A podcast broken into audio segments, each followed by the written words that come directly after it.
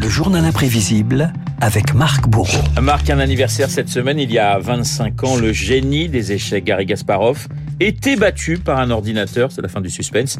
La machine plus forte que l'homme, un événement euh, qui allait faire entrer un peu plus dans la légende euh, le prodige Gasparov, qui a transformé tout au long de sa vie les échecs en armes redoutables. 11 mai 97, Renault, c'est l'effervescence à New York. Des centaines de personnes scrutent dans un auditorium le match du siècle, celui du dernier territoire du cerveau, comme le titre ce jour-là, le magazine Newsweek.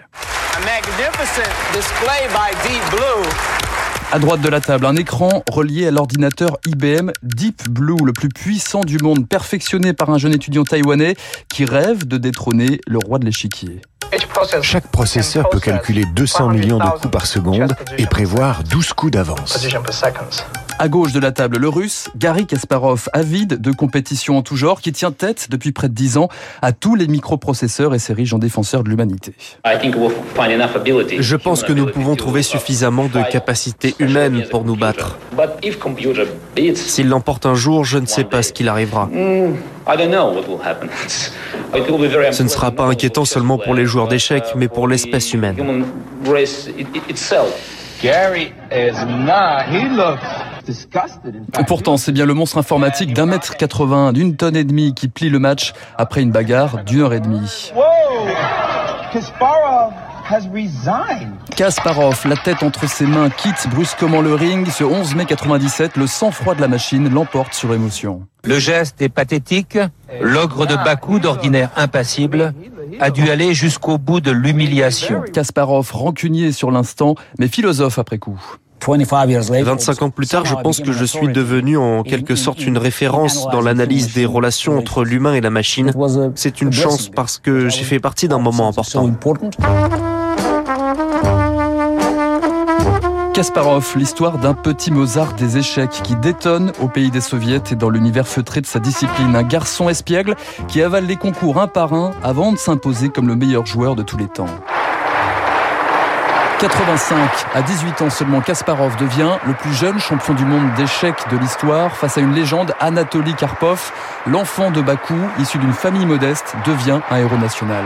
Victoire de l'imagination sur la technique. Pour le père juif et la mère arménienne de Kasparov, c'est une revanche. Pour le monde des échecs, c'est le début d'une nouvelle ère. Pour les soviétiques, c'est un changement. Un marginal peu orthodoxe impose un style et devient héros national. C'était une tâche herculéenne. Je veux seulement me souvenir des belles choses dans cette route longue et difficile de compétition et surtout de combat.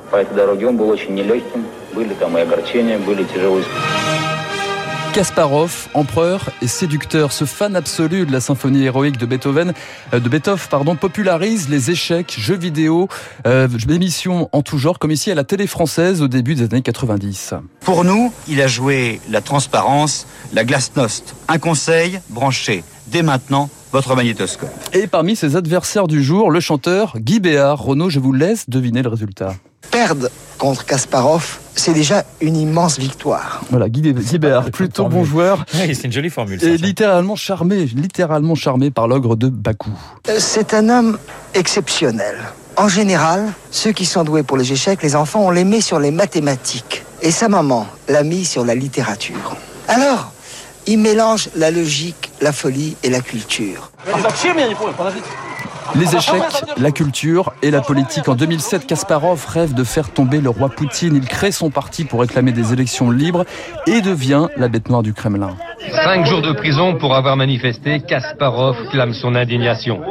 C'est des mensonges, rien que des mensonges. Tout ça, c'est le plan de Poutine en action. Kasparov s'exile finalement aux États-Unis, président de l'ONG Human Rights, fervent opposant à la guerre en Ukraine. Aujourd'hui encore, le prodige des échecs n'a pas fini de placer ses pions. En tant que fervent opposant au dictateur russe, je fais tout ce que je peux pour révéler le vrai visage du régime de Poutine et ses dangers pour le monde libre. Toutes mes activités ont un lien dans les échecs, dans les droits de l'homme, la démocratie. Quand je vois une occasion de faire la différence, d'apporter ma contribution personnelle, je le fais.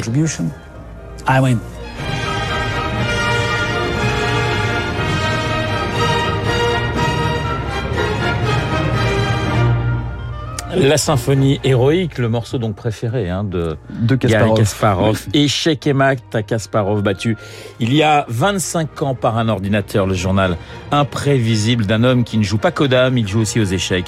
Marc Bourreau. Non, moi, je me suis arrêté aux, aux, dames, les échecs. Oui, je suis pas très bon non plus, hein, ça, ça vous rassure. Bon, bah écoutez, on va organiser un match contre contre Gasparov et on verra le, le résultat. On ne sait jamais, une surprise est toujours possible oh bah oui. sur Radio Classique. Merci Marc, je vous souhaite un excellent week-end. Il est 7h53. Dans un instant, nous allons retrouver David Barraud.